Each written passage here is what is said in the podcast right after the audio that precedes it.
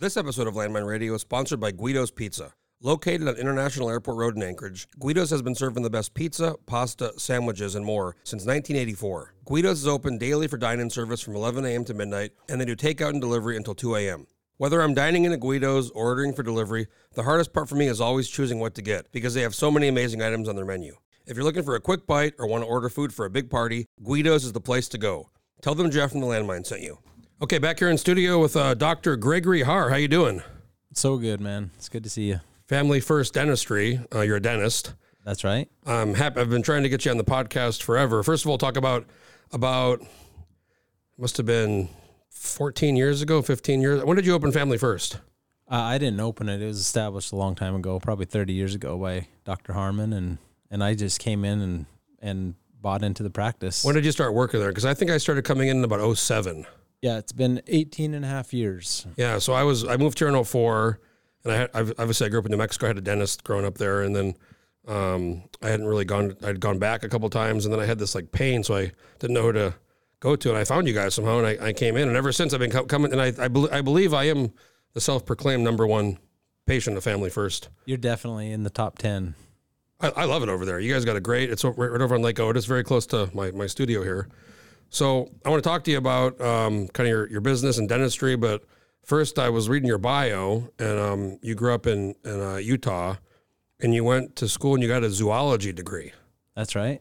which is very different than dentistry. So tell tell me about like why you got that, and then how you got into you know becoming a becoming a dentist. So I've always had a, a love of animals ever since I was a little kid. Um, I always dreamed to go to Africa and see what's out there, and also considered, you know, possibly doing something with marine biology or something like that. And so, That's like when I was a kid. I remember so many kids. They always wanted to be like marine biologist. I don't know, maybe the '90s thing, but everybody was like, "I want to be a marine biologist. it seems like it's fun, right? Out in the sun, watching whales and dolphins and all kinds of Mhm. marine life. It seems like fun. So, anyways, I I knew I wanted to be a doctor of some kind when I when I got into college, and um, the zoology degree was super similar to biology, and so it was just a couple classes different, really. And but I I got to study a lot about all kinds of different animals, and so it, it was just seemed like a more fun path to me. When did you decide you wanted to go to dental school?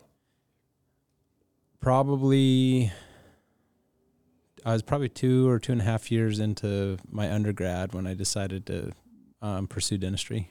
So when you go to dental school, I know there's like general dentistry, but then there's like orthodontics and there's like oral surgery. Uh, when it, it's like getting, becoming a doctor, there's like ten different, you know, all these different paths you can go on. When do you decide like what kind of dentist you want to be? Yeah, so um, early in dental school, um, I already had a child when I was in dental school. So my That must have been hard. my wife and and myself, and then we had a baby. Um, and so You were like twenty, early twenties, I guess. Yeah, I was 20. I think I was 24 when I entered dental school, and we already had a, a two year old child. So How many people? And I'm assuming not very many had kids, probably. mm, there was probably a handful, maybe 10 Yeah, it must have been. Ooh, out of 125. I think they had a class of 125. And so, yeah, so I, um, to specialize, you got to have, you know, pretty much the highest, got to be in the top 10 in your class, pretty much. specialized means like oral surgery or something. oral or, surgery or orthodontics or periodontics or whatever. So I just decided, you know what, I'm going to enjoy dental school. I'm going to do the best I can, and we'll see what happens in the end. And then by the time dental school was coming, you know, after the third year or whatever, I maybe could have applied, but I was just like, man, by then I had two kids. oh wow, so you're So we had another child while we were in dental school. because you have six kids, right? So- yeah, all boys. All boy, wow. Your wife, did you, your wife? She's like, we need a girl. We tried. Six boy, wow, that is that's a lot of testosterone in the house. It is. It is. It's a lot of fun. So, so uh, you went to school at like what was it, uh, T- Temple? Yep, it was at the time it was called Temple Dental School in um, Philadelphia, and now it's called the Kornberg the Kornberg School of Dentistry, I believe. So had you had kind of wanted to go there? Or did you apply to? I mean, how many? I guess how many dental schools are there? Yeah. Is there a lot? Oh yeah, there's so many. I think there, at the time there was over 50, and I think there's a lot more now. But um, yeah, that's where I got accepted, so that's where I went.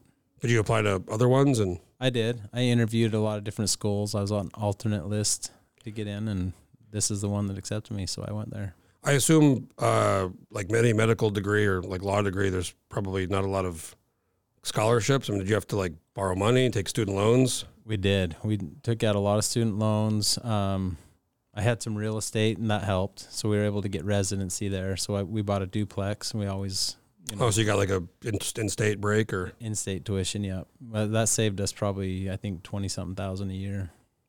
So how many area like there's general dentistry, but then you like periodontics, oral surgery, ortho. Is that kind of the three other ones? Or And then there's um, pedodontics for kids, and endodontics is just root canals.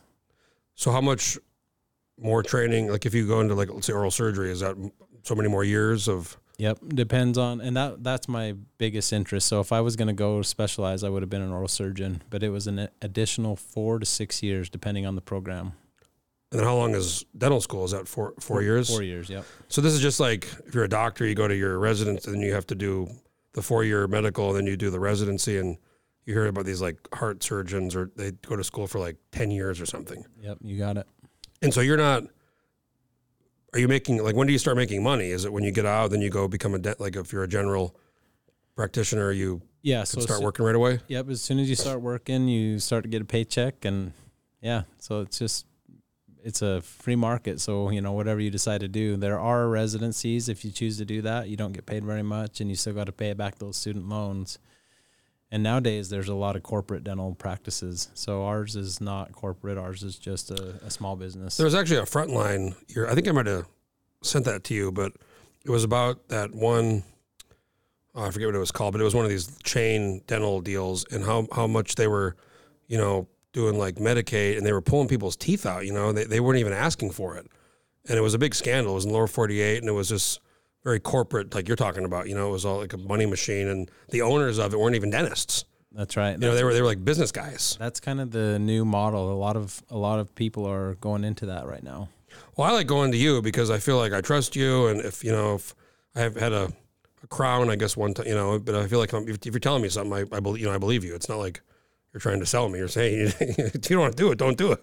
Yeah, you should probably be- do it. to be honest with you, I have never, ever, ever focused on the money. Uh, I just take care of people and I create relationships. And in fact, our our vision statement is where friends and smiles are created. And Mhm. so, and I think our team does a really, really good job of doing that. So most of the people, when I walk into an operatory, um, I say, "Hey, bud," or you know, I, they're my buds, they're my friends, and so that's that's kind of our model right there. Oh yeah, and I remember I saw you one time on the remember the airplane we flew down to. We were on the same flight down to I it was Salt Lake years ago, and Yep. with the family, and I was like, oh my god, it's Dr. Harr. Yeah, we sat and chatted. So you graduated, and you're from Utah, but how did you get? Did you have like why'd you come to Alaska?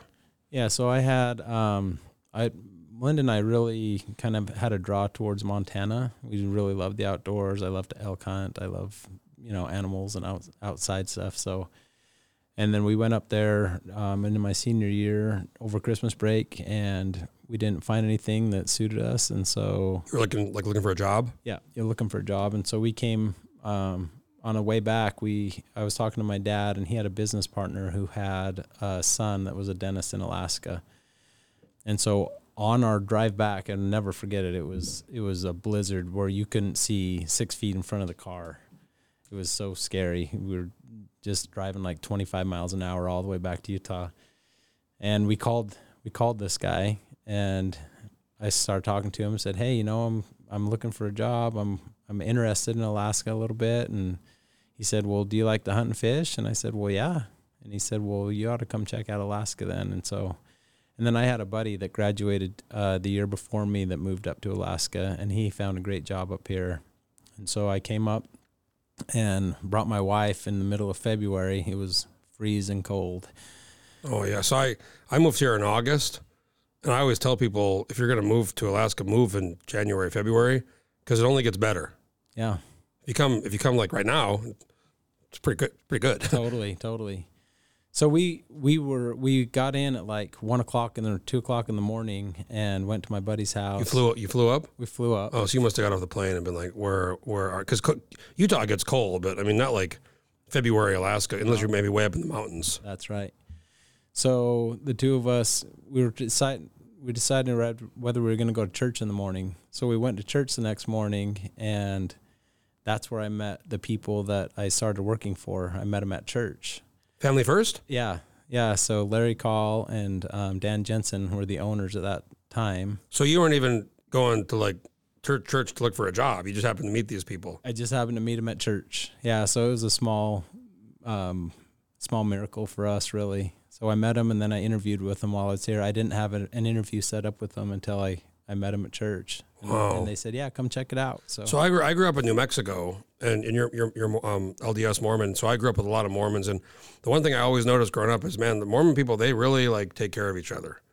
You know, I, I just growing up, I'd see that. I'd always see that happening with like jobs or family or whatever. If there was some crisis, they would always like take care of um, each other. I, I it was really kind of vivid memory growing up.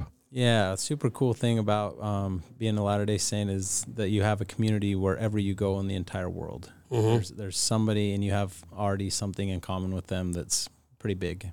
And growing up in New Mexico, I've always observed this. My my dentist in New Mexico was Mormon, and my orthodontist in New Mexico was more growing up. So it seems to me, is that accurate? Like a lot of dentists seems to be a lot of dentists seem to be Mormon. Is that like a thing or?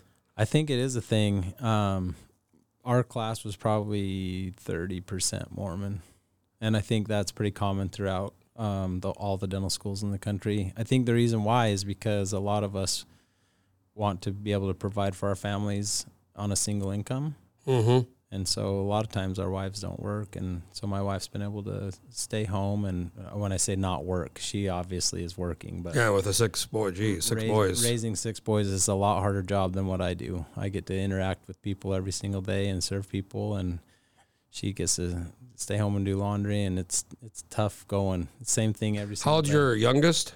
My youngest is 10. And your oldest is already kind of. I think you. 23. He'll be 24 in October.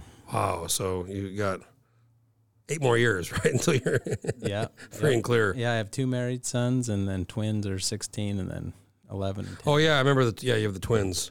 So um, these guys, you met them, and what? What? How this? Hi, I'm a dentist. I'm looking for like I'm up here, and they were like, "Hey, well, we have a dental office. Come." yeah how'd that go? yeah i did have a few uh i had a few interviews lined up at different places and but i didn't meet these guys or interview with them or talk to them until i met them at church and they said hey I, we understand you're looking at other places, but we are going to have a need for a, a an associate dentist real soon. Our associate's moving back to Utah, and so we'd like to interview you. So I came in and met with them and talked to them, and What? What a perfect time! Like what a happenstance or yeah, like a miracle. perfect time. Yeah. A small miracle, like I said. So when when did you did you pretty quickly kind of interview with them, or was that? I interviewed them. I interviewed with them. I interviewed at, I think, four different places, and it was real apparent that this was a place I wanted to be. I re- really liked these guys, and and just the name Family First Dentistry kind of resonates with me too. So Great name. Yeah. Did you start right away, or did you have to go back and get your stuff? Yeah, no. So I came up in February, and then uh, I as soon as I graduated in May, then we took a little road trip across the country. Went to Utah for a week or two, and then we drove straight up the Alcan. Oh, so you were still kind of finishing school. Yeah, I, I, had, see. I had Okay. to finish. Yeah, So and then you've been there ever since. Now you're uh, not the full owner. There's a you have partners, right? yeah, I have a partner. Yep. When did you? How long did you work there before you decided to to buy it?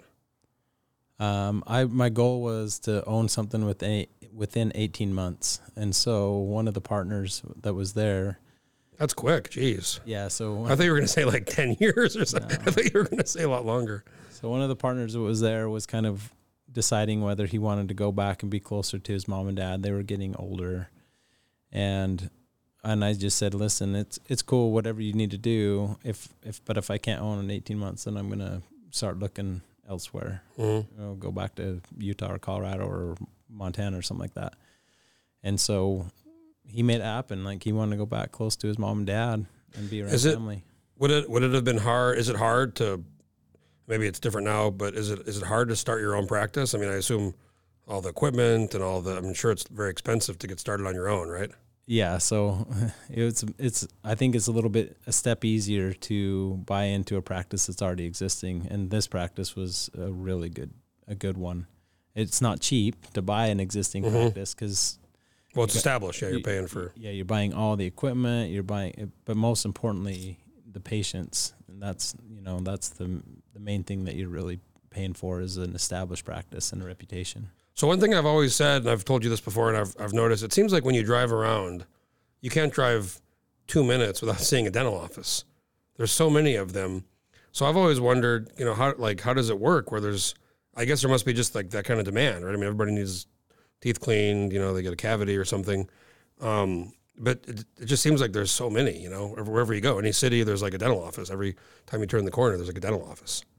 Yeah, that's um, one of the main reasons why we didn't consider going back to Utah. Is if you think there's a lot of dentists here, if you go to Utah, they're literally on every corner. It's crazy. But yeah, so the they say that to have a, a healthy dental practice, you need about two thousand patients per dentist, and so So is that all ages? I mean, I guess when do kids start going to the dentist? Usually, a couple, three or four or five. as soon or- as they have teeth, Have you seen those? I've seen those weird. I saw a photo once, or maybe it was an X-ray of like a, a child, and so your teeth are already, your adult teeth are already there, ki- mm. kind of, right? Or not not really. They they at different stages in development, you'll start to in ages. There's kind of an average age. maybe it was a young a toddler. I saw this. It was like looked kind of like alien-like or something. There's all these teeth. You know, they still had the baby teeth, and then there was the other teeth. Yep, yep. So they're they're kind of like a shark, right? They're growing teeth underneath their existing baby teeth. So they're growing in the bone and developing, and then they kind of push out the baby teeth, and that's what makes them start to get loose and wiggle. And you'll notice that the the baby teeth, the roots resorb as the new teeth come Mhm. in, so they get shorter and shorter, and then they eventually just wiggle out. So with about two thousand people, you basically take the population, divide it into that's kind of how many practices you might. uh, Maybe some have more than. Maybe some have four thousand or Yeah, six thousand. yeah, it's different for everybody. So so dentistry is interesting because there is dental insurance, but it doesn't seem like I don't even I get the exchange and I remember getting it and I called and it was like it didn't even really make sense. It didn't seem to make financial sense. So I, I feel like um, in dentistry it's a little bit more of a market situation for the price of things compared to like heart surgery or brain surgery or you know some um, no, sinus surgery. It's it's not. I mean, it's not cheap, but it's not like these things where you hear like to get like sinus surgery for four hours is 50 grand or some crazy number. Is that true? I mean, I know insurance does cover some things, but it seems like dental, with dentistry at least, there, there's more of maybe a market force happening as far as how the prices go. Is that fair? Yeah. So as far as dental insurance is concerned, it's it's always capped. So some people work for the government and Go closer to the mic there. and their their other their spouse will have another job or whatever, so they'll have double dual coverage, Mhm. and so that makes a big difference because usually the cap is somewhere between fifteen hundred dollars in a year's time, and This is like the benefit, like how much they'll pay. how much the insurance pays, and three thousand dollars, and so yeah, it doesn't cover. But there's there's a deductible too. Yeah, yep. So if you're, if you're just getting cleanings and maybe, I guess if you have a crown or a root canal or something, then maybe. But yeah, it just doesn't seem like it's never made sense for me when I'm buying it on my own. I'm self-employed. It just never seems to have made made sense. Yeah. If you if you can if you don't have a ton of work to need need that needs to be done, then if you just kind of put put aside a hundred or a couple hundred bucks a year, you'll be able to pay for everything with cash. How many generally would you say of your patients are insured versus just self-pay, like self-pay? the majority are insured by far. Yeah. And then some, like you said, some maybe government or big companies might be a little better than, you know, like the exchange insurance. Yep. Now, now sometimes though people can have really bad prop. Like I think I was I asked you once, or I asked one of the. Um, oh, I'm trying to think here. Why am I blanking the name? Your sister-in-law, Tammy. Tammy. Yeah, I was I was blanking the name. Now, some people have I've asked like, has anybody ever come in with like big big bad problems. And you know, I've heard stories like somebody had never come to the dentist, right, in like 20 or 30 or 40 years and they come in and it's like, you know, they need like a lot of work. Like tens of thought, you know, they need new teeth or you know, implants or I mean, do you see that sometimes where somebody just it's like to get things fixed, it's very expensive. Yeah, totally. And that's actually that's one of the most rewarding things that we're able to do is is restore full mouth with implants Mhm. when people don't have a choice and their kind of teeth are to the worst spot possible, you know what I mean, where they're rotting out and lots of decay. And we're able to, to use implants, utilize implants to replace missing teeth and give them something that can stay in permanently and What what did we what did happen like hundreds of years ago? You just kind of had to deal with it. hundreds of years ago, yeah.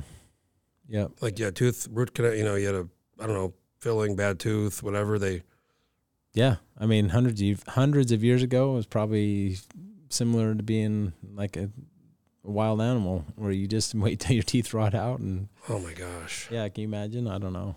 So now they have. I've seen these like videos. You see them on online or on YouTube, but they they can actually like take the tooth out, the implant. They they put like a steel. I mean, like a how does that work when they do the implant? They they put a steel screw right into your into your into your head. Yeah, it's actually titanium. So titanium is inert to the body, so it doesn't cause a any kind of reaction. Your body doesn't recognize it as being foreign. That's why I'm not a dentist. I feel like let's use that screw right there. So yeah, and they've they've done all kinds of research and put special coatings on them so that your body accepts them, and and then and then yeah, once so the the implant itself replaces the root of the tooth, and then the crown is done later. Typically, it's done later once the uh, bone grows around that implant. So explain to me the difference between because I have like I think one or two crowns, but I've never had a root canal. What like a crown is like the top. That's the, the fake tooth, right? Yeah, so a, a crown basically you shave down around the outside of the tooth and the, the chewing surface of the tooth, and then you um, you make an impression of that, and pretty much you're just taking away the outer coating, the outer enamel, And this is because it's because decayed from cavity or yeah, too much decay or it's cracked, and you need something to help protect the tooth underneath, and so yeah, that's that's a crown. Now, root canal, that's a scary thing. I've never had that, but when when you say that, I think most people get really nervous and like, uh, root canal. That that's like the bad term for what's that mean? Yeah, so a root canal is um, associated with pain and as and a bad pro, a bad has a bad connotation because typically somebody's in pain if they need a root canal.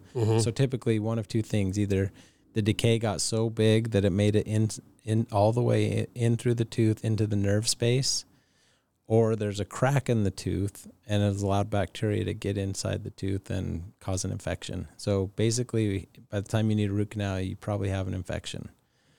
So is that when you do the implant usually, or how do you? No, so a lot of times we'll uh, what you do is you take the nerve and blood blood supply out of the tooth, you clean it all out, and then you can typically after that you'll do a you remove all the decay, and then typically after that you'll do a crown. So when I've got my crown, I mean, you seem they they numb me up. You come in, you do it real quick. Is that at first like the first time you did that? You must have been. Now it just seems like it's like just routine. You come in, one two, you do it, it's done. Was that hard to get to that point? Was it pretty? I mean, once you got taught, was it pretty straightforward? And is everybody the same? I mean, just are some different than others? Like, is it more challenging or is it easier for some people? Not everybody's the same, just like any kind of profession. You know what I mean? Like some people care more, some people are in a hurry, some people. You know, some people just want to do their very, very best work on every single thing. I kind of meant like is is the way the tooth is it always more or less you know what to look for? Like there's the there's the Yeah, Yeah, that- nerve. there's that's the, true, but it, but it does take a lot of practice. Like first ten crowns you do might not be as good as the ones you Mhm. do later in your career. Does that make sense?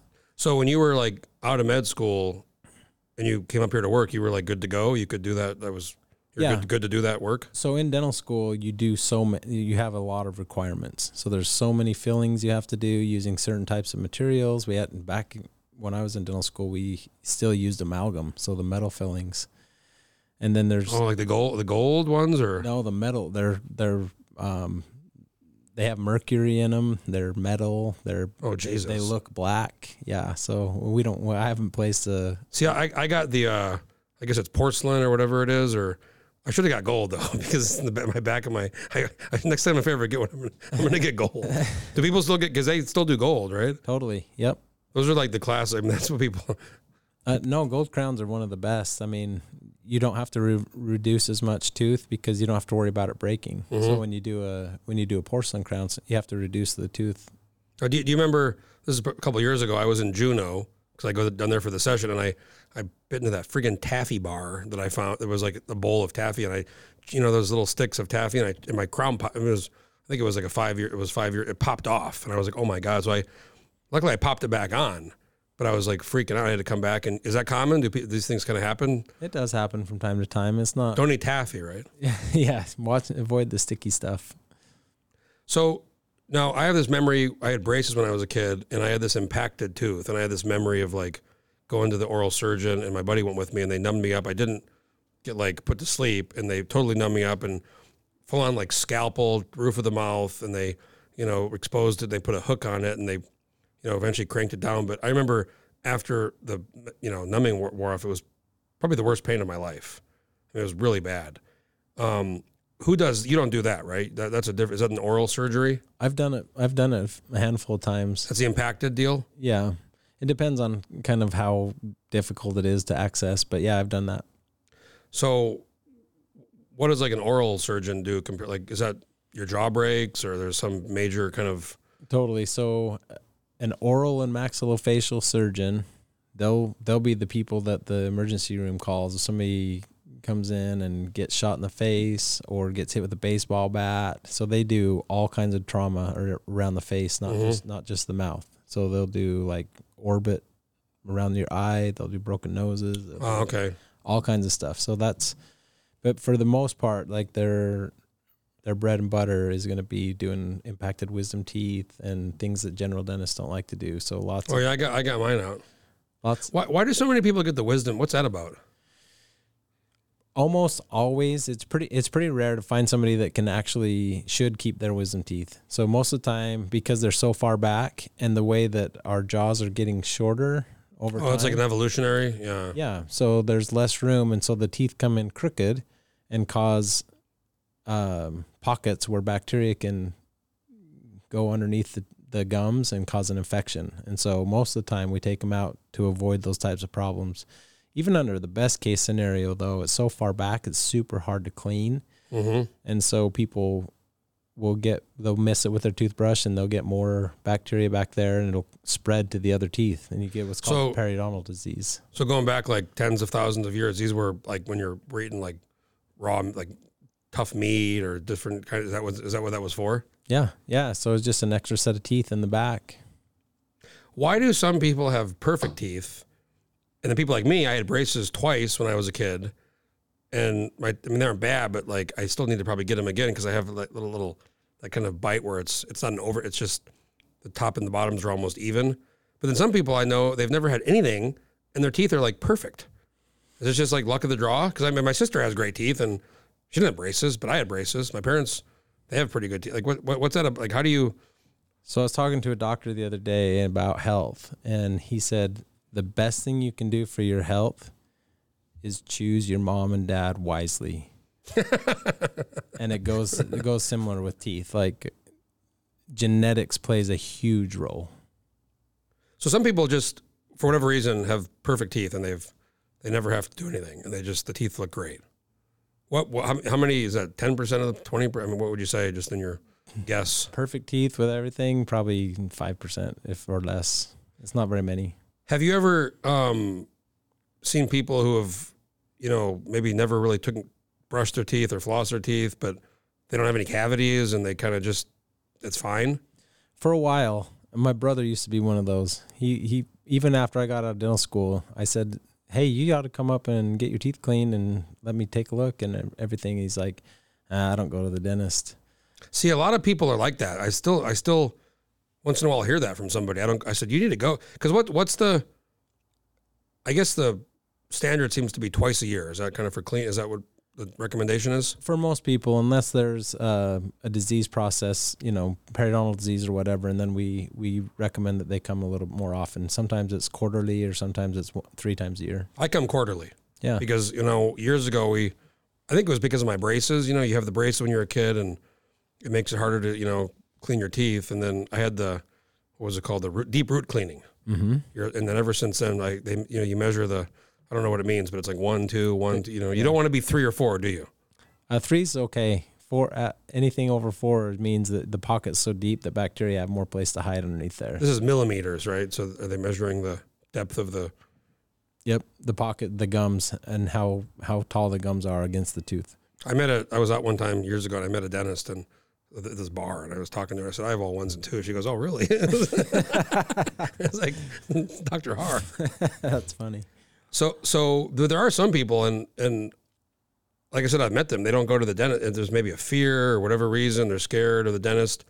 Um, you know, do you do you run into people that have come in and you've they've like their first time going to the dentist and they're in their I don't know twenties or thirties or, or older? Yep, for sure. Yep. And most most people, it's a traumatic event from when they were a child, right? I mean, Mhm. the reason why we do or don't do things is usually because of some sort of trauma that we've had or experience that we've had that was good that makes us do things or Mhm. makes us avoid things because of trauma. And most most people that don't like going to the dentist had a traumatic experience when they were young. I remember when I went, I was always like excited to get like a, like a lollipop or there was like some A toy reward yeah. for for going. yeah, same with me. So uh, I want to ask, you know, you're obviously your whole business is people, um, and COVID was just finally. Hope it's over. I mean, I'm watching the news, I'm seeing this masking stuff. Tra- I mean, I'm freaking out because I'm never going to do it again. But if I have to get on the airplane, you know, I blood pressure's going up even thinking about it. But but COVID really impacted medical uh, and you know doctors and dentists. You know, talk about you know you guys got shut down, right? I mean, initially there was there was you guys couldn't work, right? Yeah, so right from the very beginning, I was out of town and I came back and my my uh, partner had called me and said, "Hey, just so you know, we're gonna have to shut down our business." And I said, "No way!" I didn't believe it, and I probably wouldn't have if it was up to me. but uh, Good. Yeah. I mean, it was this, this, what happened was looking back, I, I hope it's already starting to happen, but I think we're starting to look back at just, and I hope in the future we look back at the idiocy and the lunacy of what, you know, like restaurants, like wear a mask and then sit down and take your mask off or get on the airplane and wear a mask and then have a drink and eat and take your mask. I mean, it's so, the, the, the, lunacy of all of it. But yeah, the dentist really got, I mean, there was a whole fight actually. I remember, I remember covering that in Juneau, the dental, Alaska Dental Association. There was some correspondence and there was some real pushback about, you know, we need to be able to, to work here. Yeah, luckily my my partner was he was more level headed about it, and we we did shut down completely for two weeks, and then when we came back, we we just had a kind of a skeleton crew just to field emergencies. You were going to be like the Kriner's diner of, know, yeah, no, you know, the guy who wouldn't close. no, yeah. I mean, that was my mentality at the beginning. It's like, how can we? How can they force us to shut down our business? How are we supposed to survive? And mm-hmm. you know, there was no, there was so much unknown about it. But so, anyways, so me and my partner just kind of took turns coming in one to two days a week each, and just fielding emergencies because people needed to be taken care of. so not cleanings, not, Just pain. Or what if like, how, how often do you get like a, the baseball hit my face, my tooth got knocked out. Do you get that sometimes or Sometimes it's pretty rare. Bike wrecks. Yeah. you you can, uh, I feel like I've heard you can, if the tooth totally gets knocked out, there's some, some, so much time where you can actually put it back, right? Yep. How, mu- how much time is that? Uh, the sooner the better. Yeah. So pe- the best thing to do if your tooth comes out completely, is to put it back in your cheek. Just hold it in your mouth because it's in its natural environment, Mhm. and get to your dentist ASAP. The other method, So we're talking like hours or, yeah, hours. The other method is to um, put it in a glass of milk. They say, oh, and then bring it in. And if I ever have that happen, I'm going to I've I have the milk. I have put teeth I have put teeth back in for people, and Do they, do you just, been successful. do you just literally put it back in or do you have to put something Put it right back in, bud. And what the body just reattaches it, or So what we'll do typically, if it's it's usually going to be super loose when you put it back in. So you usually uh, use a, a wire and bond it to the teeth next door to hold and it, it just it just re- wow. to hold it in place, and then yeah, the body kind of accepts it back in. So it won't be alive anymore. The nerve and blood vessels are out of it, so it's probably going to need a root canal in the fu- in the future. That's like my fear is like like a baseball. I don't know something was you know boom like teeth knocked out like hockey. You know the hockey is probably more common in hockey when Totally. somebody gets a puck. Okay, so you're shut down. Now you're working for emergencies, but you're not. So I mean, were your patients like, hey, I need to get my teeth cleaned, or hey, I I, I, I want you know I have an appointment. I have a because you these appointments get booked out three, six, Six nine months. months. right? So you guys have a whole. So you're having to we having to call the patients, or they, they kind of knew, or what, what- Totally. what was going on we, back then? We called every single patient and told them we can't have you in for cleanings. It's going to be a little while. We don't know what's going to happen. We'll we'll get you back in the schedule as soon as we can. And there were a lot of people that were really scared. I mean, COVID was a scary thing for for a lot of people. I was, you know, from from March, like I was in Juneau, um, and I was in 2020, and I was actually had a ticket. I was going to go down and do a series of podcasts with Mike Gravel, you know, the our senator from the two-term senator, and um, he he was like, remember he ran for president in 08? He actually ran again last time, and um, he was really getting old, and he was in California, and I got a hold of him, talked on the phone. He was 90, he was still like totally with it. You know, he was d- d- in there with the Pentagon Papers, and he has all this history, and you know, he was two-term senator. But it was right in like mid-March of 20, and and I count because I was just nervous about not so much a little bit the COVID thing because it was so new, but I was didn't want to get stuck in California and not be able to come back because that, that was the time they were talking about, you know, we don't know what's going to happen. Everything might get shut down, airports, planes. So I didn't do it, and and I, I should have done it because he died. And I just look looking back, this I mean that would have been a great history, oral history to talk to this guy about his you know time. But I'd say from March until about June, maybe maybe May, for a few months I was like, okay, we don't know what this is. I mean, Spanish flu was a two percent killer. That's a lot. A lot of people could die. You know, no one knew. You know, but at some point, I was like, okay, this is like we need to like move on. And it took us a long. And I was one of the like louder voices here in kind of the media world because a lot of people were just so scared to to speak out against the masking or the distancing or the business shutdowns. Well, it, wa- it was a real thing, and a lot of people people's lives were really affected by it, right? So mm-hmm. I mean, we don't want to diminish the the reality of that. Well, I w- and I, what I said really early on, I said, I said people under forty who are healthy, or you know under fifty who are healthy, they should. I absolutely. If you're older, if you're immunocompromised, if you have health problems, absolutely, those people should be very cautious. But but it wasn't. They, we didn't do that. We it was everybody, the whole schools, and I mean this whole thing about these kids wearing these masks. I mean, there's been so much research that I've read about kids need to see the mouth moving when they're developing language and uh, you know these kids for years had to have this these, these little kids like three four five year old kids having wearing a mask I mean, it's, it's just I get, I get so angry when I talk about it. Well, there was there, like I said, there was a lot of people who were really affected by it and lost loved ones, and oh yeah no I have a friend but his dad was had pneumonia and he got it afterwards in, in New Mexico. He was older and yeah, he, absolutely people not you know real thing and and but what, what's what's the cost of of doing what we did? You know that's where I, I at some point we could we could all be really safe and never get shot or never get in, in accidents if we just stayed home you know we'd have a low murder rate we'd have a low car death rate but we'd all be stuck in our so it's always about risk reward you know looking back on it now, it, I'm not as upset as I was at the time because I was scared to death, you know. And they, but they didn't have the people, the powers that be, didn't have all the information, and they were trying to do what they thought was best. when um how long did it take you to guys get back to kind of normal like operations Mm, probably January 2020. 21 Yeah. And then now for a lot of the uh, hygienic, I mean, they're already kind of wearing masks, maybe, right? all so wearing they're all- masks, so yeah. maybe maybe the masking for you wasn't as big of a deal th- than other people who never never wear them. Yeah, we wore them continuously during that time. We did, in other words, when we went to our desk or we were walking around the office, we would just continue to wear them. We wouldn't take them off like we do now. Now you had also had another business you had started. It was a surgery type deal, which was downstairs from your. Uh, you guys are on over there on Lake Otis. By the way, family folks, if you need a dentist, I'm not getting paid for this, but you got to go to Family First. They're they're awesome right on Lake Otis.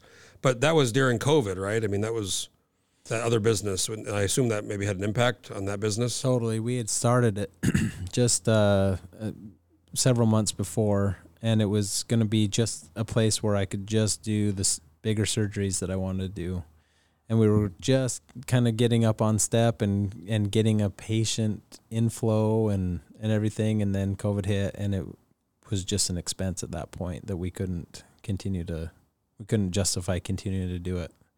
So these are surgeries like your degree. You don't have a, you don't have an oral surgery degree, right? No, kind of the cool thing about being a general dentist is through continuing education and learning as you go, you can whatever you feel comfortable doing, you can do. And so I've done a ton of surgery since I in school we did a lot. Like that was one of the blessings of going to Temple is that we had so many patients that needed extractions and bone grafts and different things and so we got a lot of experience with that. And then I even got to do a few implants while I was in dental school. So What's considered surgery? Is that like a root canal? Is that surgery or No.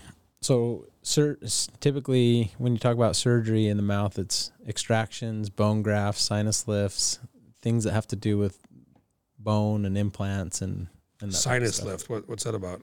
So, so, sometimes in the back of your mouth, your sinuses are so big, there's not a lot of bone to support the implants, and so in in order to in order to get an implant in there, you need to um, go in through the side of the jaw and lift up the membrane and pack bone in there, Mhm. and now you can have enough bone that you can. So this is kind of almost like probably similar to what, to what ENTs are doing. Similar kind of Yes, maybe- I mean similar. They they they spend a lot of time cleaning out sinuses and, and dealing with sinus issues, infections, and different things. But in this case, we're actually adding bone to it so we can get have enough bone to support the implant. So the other thing I was going to ask you about is this is maybe a more trendy. You hear about these veneers. That's a thing I know people are. I, I spent ten. Look at my teeth. I got. That's kind of not an implant, but that's more of like uh, people get them in the front of their teeth, right? They get like it looks really nice. What's what's that? That's like kind of almost a little bit of a crown for. It's more of appearance than maybe dental like like needs, right? m- most of the time it's a cosmetic thing, and so I kind of describe it to patients. It's kind of like when when ladies get their nails done or people get their nails done, hmm and they kind of rough up the surface and and put some etch on there, and Oh, and then they have those big kind of fake. na- and then they glue the nail Yeah. to the they glue the fake nail to the nail. It's kind of like that on teeth. It's a cosmetic thing. So what is what would that run? What, what, is that expensive? It depends on how many you get, or what? Totally, yeah. It's similar to a the uh, price of a crown. That's uh, more of a mar. I'm assuming more of a market. Insurance isn't paying for that, right? That's, pe- people are. Typically, they don't pay for it unless there's some sort of. You can sometimes justify it if there's problems with the tooth, like decay on it or whatever, and you can just do minimal prep veneers instead of crowns. So, and I always when I come in, they always you know instill me in flossing, and I'm, I'm a little bit lazy about it sometimes. But if people do take care of their, if they do go to the dentist and they do brush their teeth and you know floss, uh, you know, are they always going to be good, or do some people? It seems like I, I've you know I've had some crowns and some things, and it seems like I try really really hard, but you know other people they don't seem to do anything and they're fine. Is it like going back to those kind of genetics and you know you know how luck of the draw? Yeah, picking your mom and dad is the most important thing. but um, for sure, it helps a lot. To there's only one thing that causes cavities, and that's bacteria stuck to your teeth. And so, as long as you can keep that bacteria out of there and keep it clean, then you can't. I mean, you won't get a cavity. What about the water pick? Is that something? Is that a good thing? A lot of these home little. I've had them before, but I don't know. I just really don't like doing it. Well, yeah, water picks are good for people that have big spaces in between their teeth. It, basically, it just kind of flushes out the big stuff out of your teeth, but it doesn't get all the bacteria. You guys have the when I go in there, you guys have the super water pick. You know they use right when they're cleaning the teeth. They have the water, the really high pressure water Yeah, thing. That's, that's yeah, like that's kind, like kind water, of. water pick on steroids. Yeah, kind of. It ha- it actually is a ultrasonic, so it has a Yeah, right. vibrates like ten thousand times a second or something like that. Well, enough about dentistry. I just want the last thing I want to ask you. What do you got going this summer? It's been kind of a you know not great summer, the weather at least. But you know I know you, you have a you have a cabin. You go up the Willow. Is it Willow near Willow? Yeah, it's out. It's out just past uh just past Willow, and we go out there. Um, spend a lot of time out there with the kids, and we got a floating dock, and we kind of paddle around. It's not really a motorized lake, so we Which lake? um it's Caswell. It's Caswell Lake.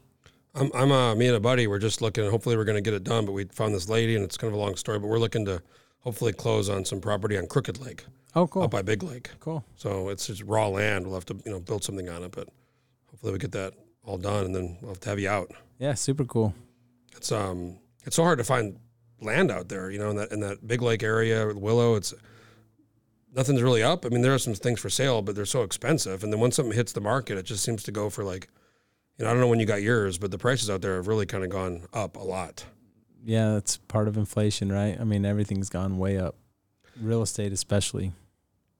Yeah, no, the um, how's that affecting your? I mean, are, are people, you know, it seems like you want to always do your teeth, but that seems like something maybe people might neglect if if, if it's like a, a money thing, you know. If it comes down to it, I, I think we're just a tiny bit behind the curve, so we haven't been hit super hard yet. I'm hoping that we do a good enough job that people will just keep coming in and letting us take care of them. What's the uh, biggest piece of advice you'd give people as far as your teeth go? If you could tell people like one thing, do this. Get a ultrasonic or a, a Sonicare toothbrush, Oh, yeah, those are nice. an electric Sonicare toothbrush, and um, make sure you're brushing two times a day for at least two minutes, and always floss at least once a day. And go see if you have any problems. I'm going to say go see my buddy Dr. Harr over at Family First. All right, cool, man. Well, thanks a lot, Dr. Harr. It was great talking to you. I, uh, I actually learned a lot, and uh, we'll have to have you on again sometime. But uh, thanks for coming on. And uh, I think I have an appointment coming up here in a few weeks, so I'll be seeing you there. Cool, man. Can't wait, buddy. We've been we've been trying to make this happen for like four years. I feel like. Every time I see you, I, I, I ask you about it. So I, I texted you, and I think probably you were like, all right, fine, no, that's cool. I'll do it. And you, you just bought yourself a couple years for, All right, cool, man. I for the next one. it.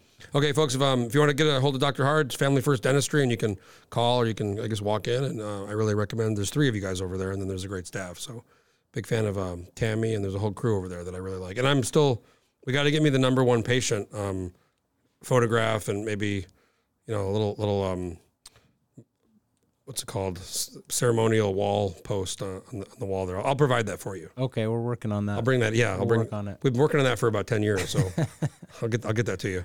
Thanks again, Dr. Harr. Really appreciate it for coming on. Thanks, Jeff. Okay, folks, if you have an idea for a podcast or want to do a podcast, get a hold of me and stay tuned for the next one. Landline.